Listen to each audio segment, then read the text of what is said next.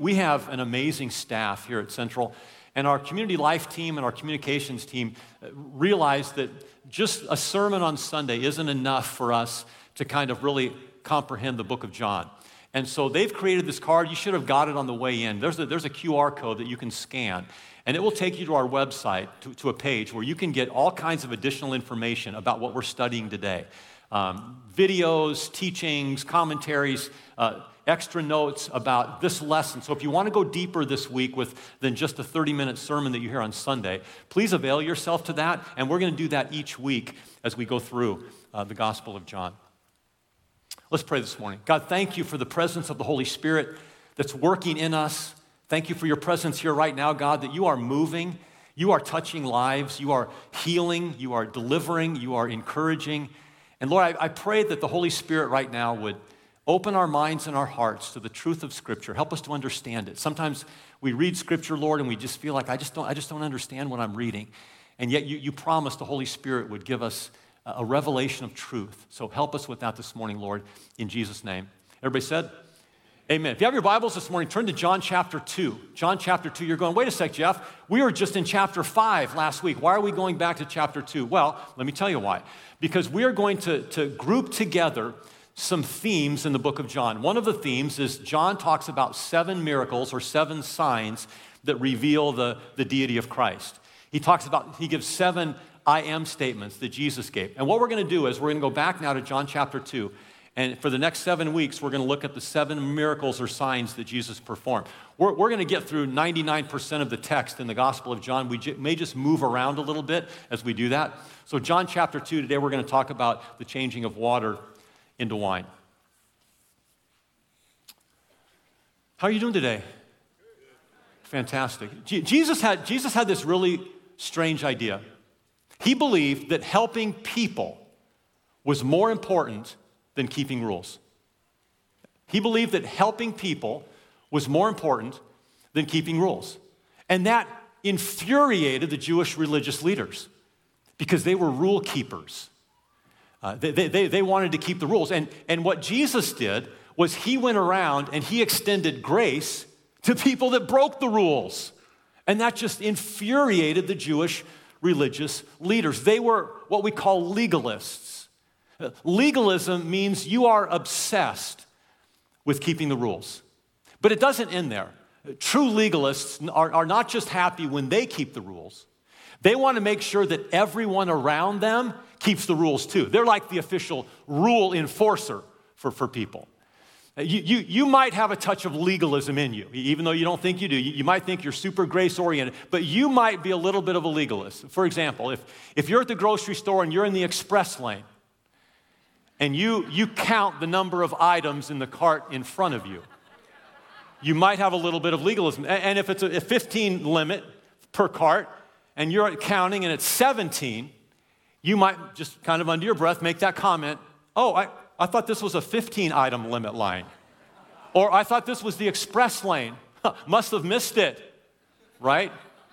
Or remember when COVID hit and, and, they had directional signs on the floors in grocery stores? Remember that? You gave people the stink eye if they were going the wrong way, didn't you?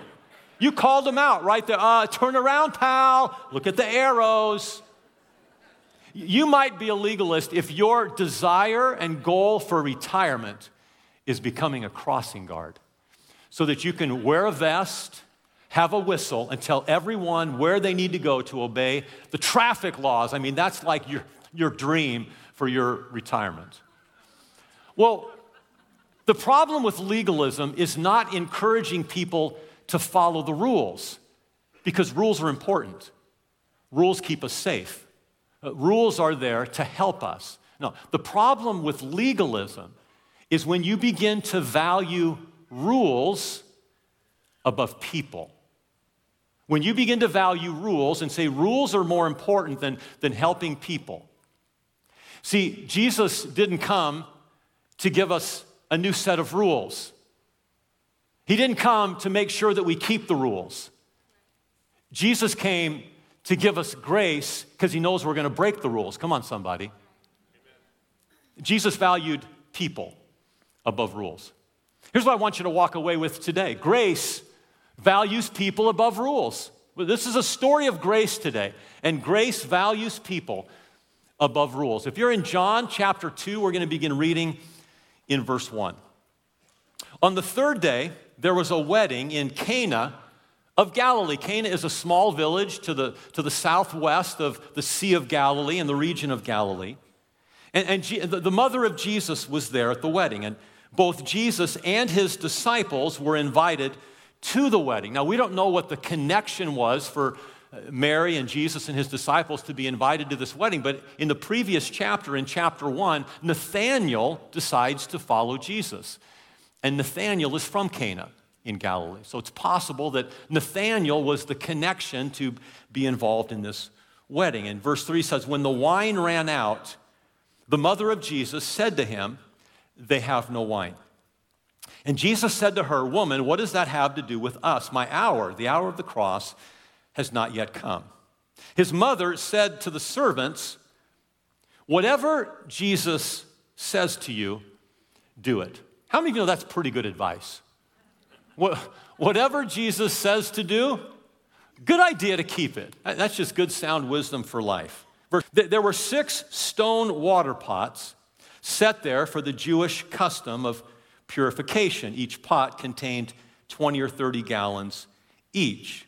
So that's somewhere between 120 and 180 gallons of water. These six water pots indicates this was a large wedding. These water pots to wash people's hands before they ate the meal at the wedding. So there would be ladles in each, in each pot, each container, and they would, they would draw out some water and pour it over the people's hands to ceremonially cleanse them before they partook of the meal. The fact that there was this much water indicated it was probably a pretty big, good sized wedding. Verse 7. Jesus said to them, to the servants, Fill the water pots with water. So they filled them full, all the way to the brim. And he said to them, Now draw some water and take it to the, to the head waiter. So they took it to him. When the head waiter tasted the water, which now had become wine, and did not know where it came from, but the servants who drew the water, they knew what Jesus had done. The head waiter called the groom and said to him, Every man at the wedding serves the good wine or the best wine, the rich, deeply fermented wine first. And when the people have drunk freely, then he serves the poor wine. In other words, your, your palate is freshest before it drinks any alcohol. Once you've, you've had a few, you loosen up a little bit, and um, it doesn't matter that much what, what you're drinking as long as you have something in your hand. But he says normally they bring out the, the good wine, the best wine first, and then they bring out the diluted wine or the cheaper wine later. But, but you have kept the best wine till now. Verse 11 this beginning of his signs Jesus did in Cana of Galilee, and he manifested or revealed his glory, and his disciples believed in him. So John uses the word signs for miracles because a sign points to something, a sign directs us. And when John talks about miracles or signs, he says they point to the fact that Jesus Christ is God, God in the flesh. And it says in that verse, verse 11, that Jesus revealed his glory. This is a story about the transforming power of God's grace, changing water to wine. We're going to unpack that in just a minute. Jesus often violated what's called the tradition of the elders or the oral law. The tradition of the elders was a set of rules created by the rabbis um, that, that helped people, they, they thought they were going to help people to keep from breaking the law. They had 39 categories of these laws. These were rules that went on top of the written law of God. And so what they said was, they said, we are going to build a fence around the Torah. The Torah was the first five books of the Bible called the law the law of Moses. They said, We're going to build this, this fence around the Torah, this ridiculous number of laws, so people can't even get close to violating God's law. They thought they were helping, but the laws were absolutely ridiculous. There were laws of the Sabbath, there were laws of purification and cleansing. So, some of the laws on the Sabbath were you, you, can't, you can't carry anything because you can't do work. You can't exert any energy. So they said, in your home, in private, you can lift things or carry things, move things from one room to another. But if you're in public, you can't carry anything. One rabbi said, you can't carry anything that weighs more than half of a dried fig.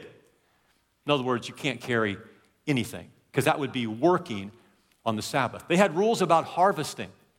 You couldn't plant on the harvest uh, on, on, the Sabbath day. You couldn't, you couldn't uh, reap on, on the Sabbath day. You couldn't, uh, you couldn't cultivate this. You couldn't do anything in terms of, of harvesting. So, so Jesus comes along, and, and remember, Jesus values people more than rules. So he's constantly violating these rules that the, that the rabbis had set up. So, so Jesus, in, in one story, he heals a man that was paralyzed for 38 years. You would think that was a reason to celebrate. 38 years laying on a mat, unable to help himself, do anything for himself. Jesus heals him, but it's the Sabbath. So he tells the guy, hey, pick up the mat that you're laying on, roll it up, and go home. And so he does. He picks up his mat, rolls it up, and starts doing what? Uh oh, carrying it on the Sabbath. And the Jewish leaders were furious. He was violating the Sabbath rules because they valued keeping the rules above helping people. Another day, Jesus and his disciples are, are, traveling. And it was legal if you're traveling and you're coming across grain fields. Uh, farmers just expected that the, the outside perimeter of the field, they didn't even harvest it for poor people or people that were traveling. They could come and pick some of the grain. Well, this was the Sabbath again. And Jesus' disciples are traveling and they, they pick some of the heads of grain and they, they separate the wheat from the chaff and they begin eating the kernels of wheat. And guess what? The Pharisees, they went ballistic. You're harvesting on the Sabbath. And Jesus is like, dude, we're hungry. We have nothing to eat, and it's the Sabbath. The market is closed. There's no way to get any food. Jesus, at the end of that story, says to the, to the Pharisees, He says, I want you to learn something. I want you to go and learn what this means. I desire compassion and not sacrifice. I want you to care about people more than you care about your rules and sacrificing your lives and all that came with the Old Testament law. Value people more than rules. And this story. So we talked about six stone water pots used for purification, used for the, for the washing of hands. These were, these were sacred and holy pots. They had one purpose. What was it? Holding water, pure water. The, the, the priests or, or, or the, the, the rabbis, they had to put what was called living water or spring water into these pots. Pure water, holy water. And what does Jesus do? They fill the pots with water and he turns it into wine. Now there's wine desecrating these holy pots. And Jesus does it because the people that were putting on the wedding were more important than a rule. How about you? Do you value rules more than people? Parents? Do you value rules more than your kids? Rules are important, but, but when push comes to shove, what, what do you value more? Helping people or the keeping of rules? So, this story teaches us about grace. I want to share three things that this story I think teaches us about grace. And the first is this grace, grace absorbs the shame. Grace absorbs the shame. Wedding celebrations in Jewish culture could take up to seven days. Because of the, the, uh, the betrothal agreements, remember, betrothal and engagement in our culture were really different. Betrothal in Jewish culture was contractual, it was a legal agreement. So, because of betrothal agreements between the bride and the groom's family and the exchange of money in the dowry and the bride price, this became a legal transaction. And so the, the host family, the, the family of the bride, was responsible for providing hospitality for all of the guests for as long as the celebration went on. It was almost like, hey, we've, we've given you these resources, and we expect that you're going to have enough to eat and enough to drink for the entire duration of this marriage celebration. Remember, my son's involved. And so we, we, we are going to make sure there was, there was a legal element to this, it was contractual. So Mary comes along, and they run out of wine. And, and, and Mary intervenes in that, in that situation for two reasons. She wanted to spare this family from social disgrace and shame.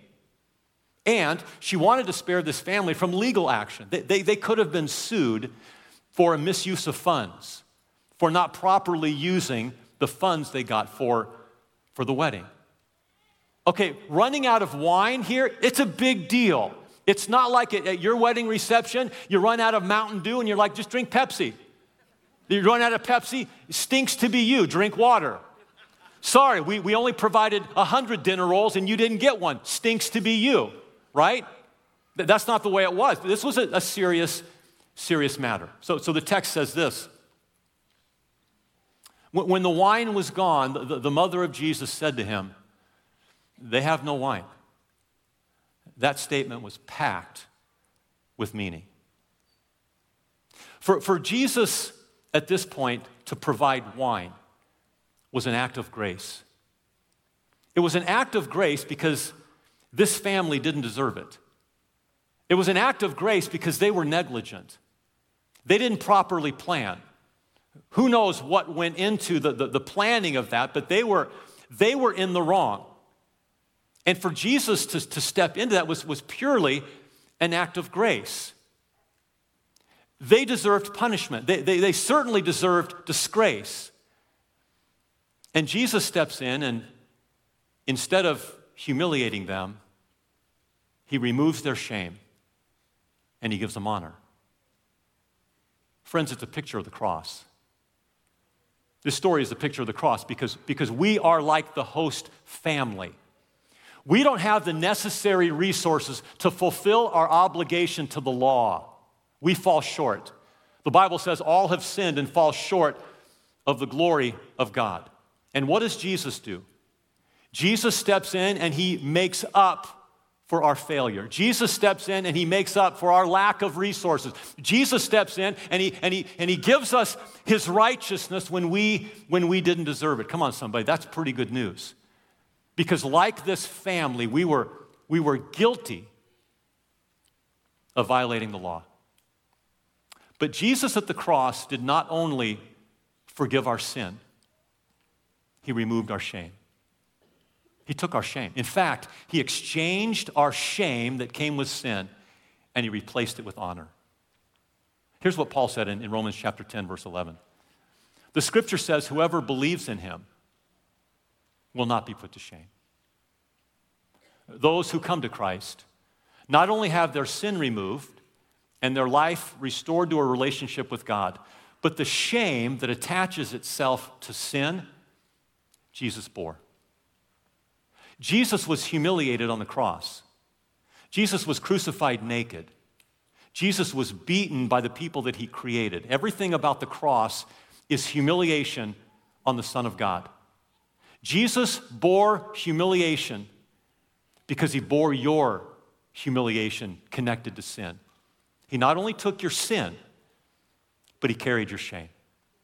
And, and what I found as I, as I minister to people, to Christians especially, many Christians forfeit a God filled and a God blessed future because of a shame filled past. They, they can't get beyond the, the shame of, of sexual sin or marital betrayal or pornography or attempted suicide or the inability to provide for their family you fill in the blank. And we carry this shame with us. And it, and it locks us up and it keeps us from moving forward with God. And some of you today are locked into shame. And the gospel message is that Jesus came not only to remove your sin, but to take your shame and give you honor.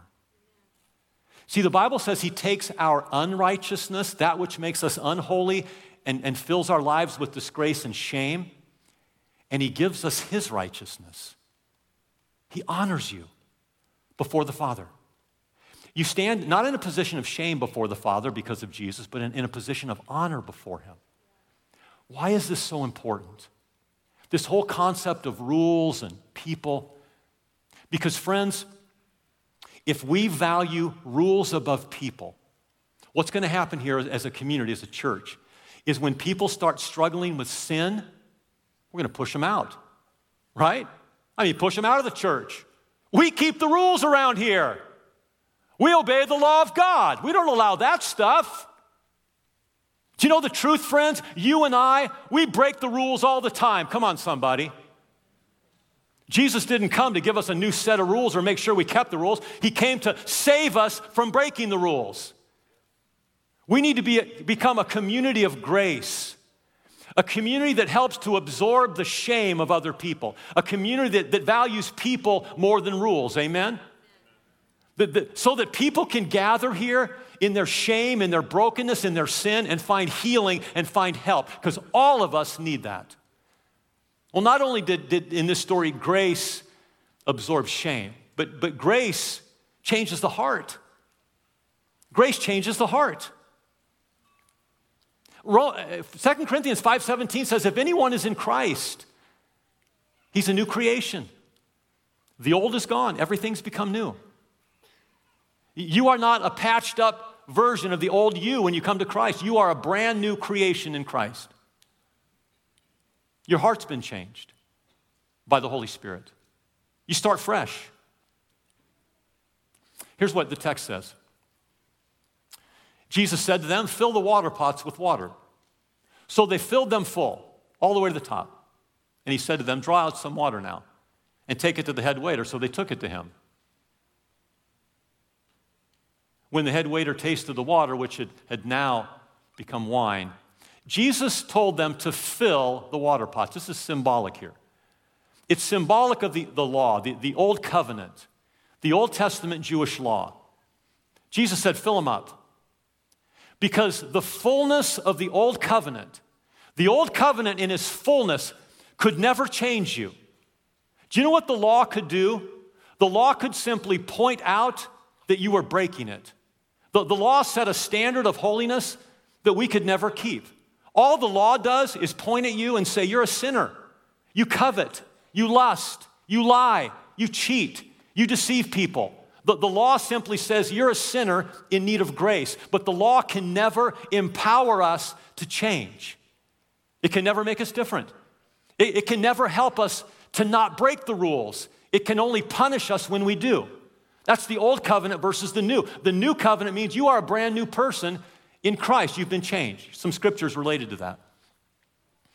Romans 7 6, but now we have been released from the law and the penalty of the law, for we died to it and are no longer captive to its power. Now we can serve God, not in the old way of obeying the letter of the law, but in the new way of living in the Spirit. We're free from the condemnation of the law. And we live according to the life of the Holy Spirit that dwells in us. Another scripture Ezekiel chapter 36. God says, I will give you, he's talking about the new covenant. I will give you a new heart and I will put a new spirit in you. I will take out your stony, stubborn heart and give you a tender, responsive heart. Isn't that a great promise?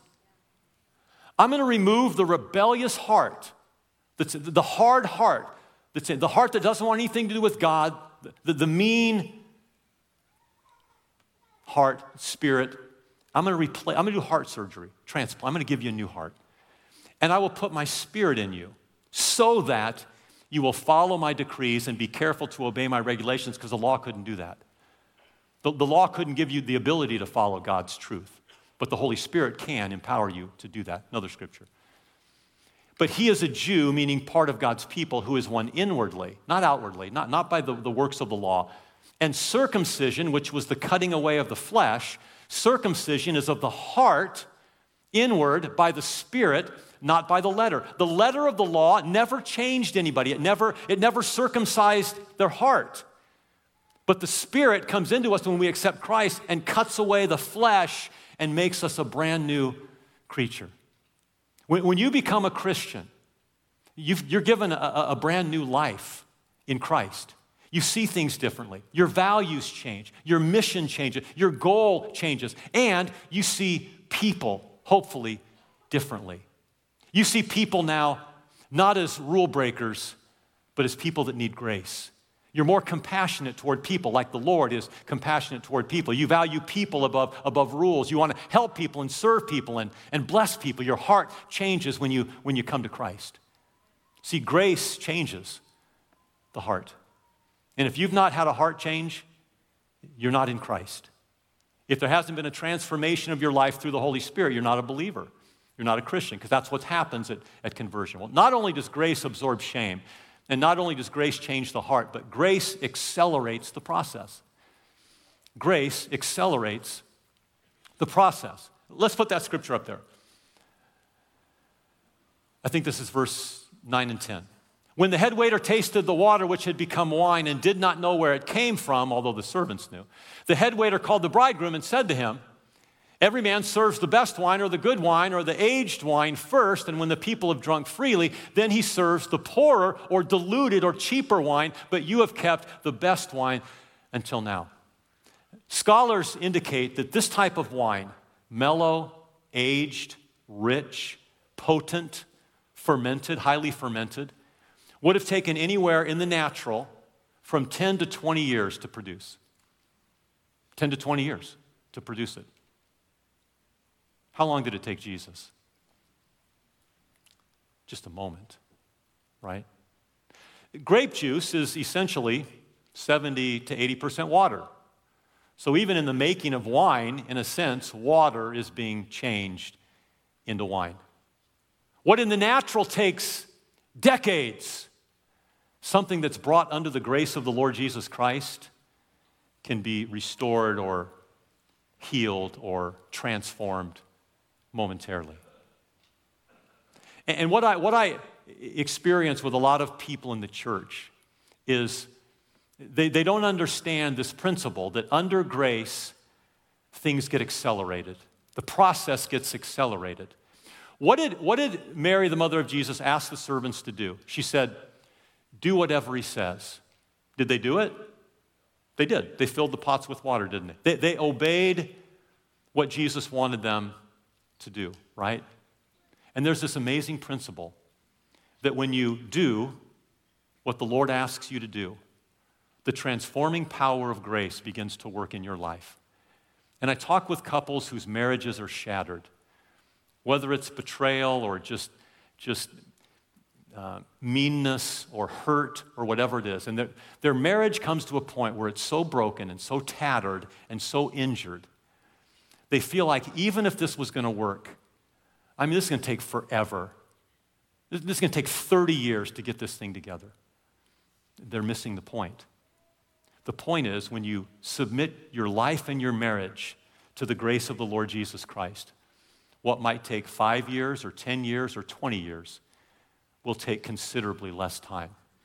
The process of restoration, the process of transformation, the process of healing accelerates under the supernatural grace of the Lord Jesus Christ. You, you may be sitting here today going, I'm, I'm, I'll never overcome this grief. I'll never overcome this sorrow. I'll never overcome this pain.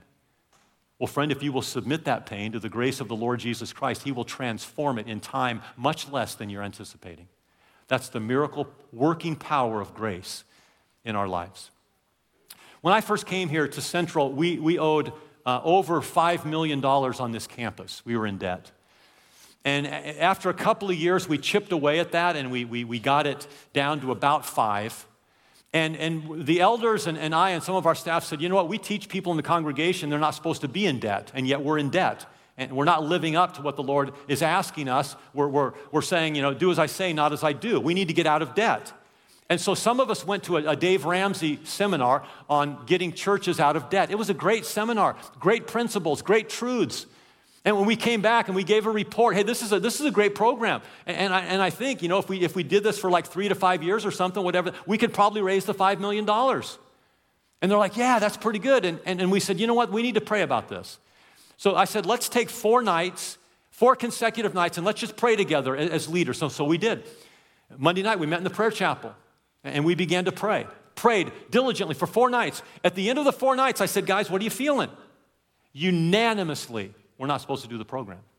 All of them said, We, we just don't feel like we're supposed to do that program. And I felt like the Lord had given me a, a word saying that we are not to take our eyes off of ministering to people and put it on money. God wants us to keep our focus on helping people and serving people and not put it on money. And, and so we, we felt like the Lord said, just take an offering. Oh, yeah, right, Lord, just take an offering. Like all the money is going to come in in one magical offering. Well, here's what happened. We, we warned the people, we gave them about six weeks, and we said, we're going we're to take an offering. I think the debt might have been a little under 4 million, the, uh, under 5 million at that point. And, and we said, just give whatever you can. There's not going to be any program. There's not going to be any pledges. There's not going to be any, no one's going to call you. This is between you and the Lord. You give whatever you feel the Lord's asking you to give. So we came to that day in May, that offering day, and everybody brought their offerings, and we had, we had saved some money in the church savings account. We put that into the thing, and, and about a million and a half dollars came in. We're like, yeah, a million and a half in one offering. So now we're down to about three million, right? What now? So we just told the people, hey, this much came in. Here's what we still owe. If you want to continue to give toward that, you can. If, if you don't, if you're obli- you're free. Don't, don't worry about it. We believe God spoke to us. We, we believe we, we filled the pots with water like Jesus asked us to do. In December, it was down to $500,000. How? I have no idea, except the acceleration of the process by grace. We, we raised more in that amount of time than the years before that I'd been there. And, and we got to about $500,000, and someone gave me a call and said, Wheels, what do we owe on that thing? I said, About half a million. He goes, Done. We're done, debt free. We owe nothing on this campus because of the, because of the grace of God. When you, when you do it God's way, when you bring your marriage to God, when you bring your life to God, whatever it is, and you, and you obey Him, the, the process of healing, restoration, reformation in your lives gets accelerated. I have no idea how that debt got paid off in six months, except for the grace of God. And that's what God wants to do in your life. You, you know, Mary had some, some pretty good advice, didn't she? When, when there was a problem at the wedding, she invited Jesus to get involved. What if we did that? What if we, what if we just asked Jesus to get, what if we just said, Lord, we want to submit this to your grace and let you work? So, what's your response this morning? Let me give you a couple of thoughts as we bring this to a close. Maybe your life has never been changed from water to wine. Uh, maybe you need a new life in Christ. Today, you can make that decision, and you will be changed as you surrender your life to Jesus by the power of grace and the Holy Spirit. Maybe you need to start valuing people more than rules. You've been too much of a rule enforcer and not grace filled enough. Maybe, maybe you're stuck in shame today and you can't move forward. You need to understand that, that the cross is a shame remover and an honor giver to God's people. Maybe you need to bring something today like these pots and and put it under the power of grace and watch God work in that situation. Would you stand with me this morning? We're going to pray. Just, just close your eyes. Lord, we come to you this morning and we confess there is a legalistic spirit somewhere in our heart. A spirit that goes beyond just wanting to obey rules. We're obsessed and we're critical of others when they don't obey. Jesus, would you pour grace into our hearts today? God, would you help us to be a grace community, a, a, community that, that helps to absorb people's shame instead of weighing more shame on them for breaking the rules? Father, Father today, would you, would you help us to bring to you the areas of life that need healing and restoration and fixing? And do what you say, do what you ask us to do, so that we can see the acceleration of restoration and transformation by grace in our lives. Help us, Lord, this week to be less critical and more grace filled toward ourselves and toward others in Jesus' name. Everybody said, Amen. You can be seated. So, we, we want to we wanna give you an opportunity to walk this out, to demonstrate grace, to, to become someone who, whose life has been changed and you see people differently and you want to help people. So, so long story short, a couple of years ago, we, we lost our pastor at the downtown campus, and many of the people at that time left the church. We did a, a, pastoral search for a new pastor for our downtown campus. We, God, God led to us an incredible man, Bill Shepard, and his wife Anya. Wonderful shepherd, wonderful pastor for that community. Well, then COVID hit, and the, the few people that were coming now stayed home, and so they had an empty building. And, and we never, as a, as, a, as a congregation, as a, as a sister church, we never relaunched. We, we never said, hey, hey, we, we need to reboot. We, we need to, to help this congregation get going again. We need to, to bring some momentum to them. And, and Bill and his wife and, and their team have done an amazing job. Great things are happening at our downtown campus, but we feel convicted of the Lord that we need to inject some, some more life. And so we're praying and believing that God would, would bring 100 people from this campus to join that campus. Here's what we would expect not that you would not participate in anything here on this campus. If you want to come to a Saturday night worship service or an early worship service here and then go down there, that's fine. If you want to participate in events and things that go on here at this campus, that's great. But that you would attend Sunday services down there, that, that, you, would, that you would get involved in their monthly outreaches, reaching into the community, trying to build relationships, and that you would in, get involved in some type of service in the church children's ministry, ushering, greeting, serving in some capacity. That, that you would pray about it. And, and oftentimes we need to pray not, God, should I, but God, shouldn't I? Why shouldn't I, Lord? Show me why I shouldn't participate. And so on March 28th, we're having a dinner here. A dinner to, to share, Pastor Bill is going to share the vision. And, and, we want you to, to pray and ask the Lord if, if this is something you and or your family need to participate in. We, we are one church with two campuses. This is our church down there. And so you, you got a card on the way in, and it's got a, a QR code. You can RSVP. Beyond that, if you want more information, there's a table out in, in the foyer uh, with some folks that would love to, to share a little bit about our downtown campus. Take a look at this video.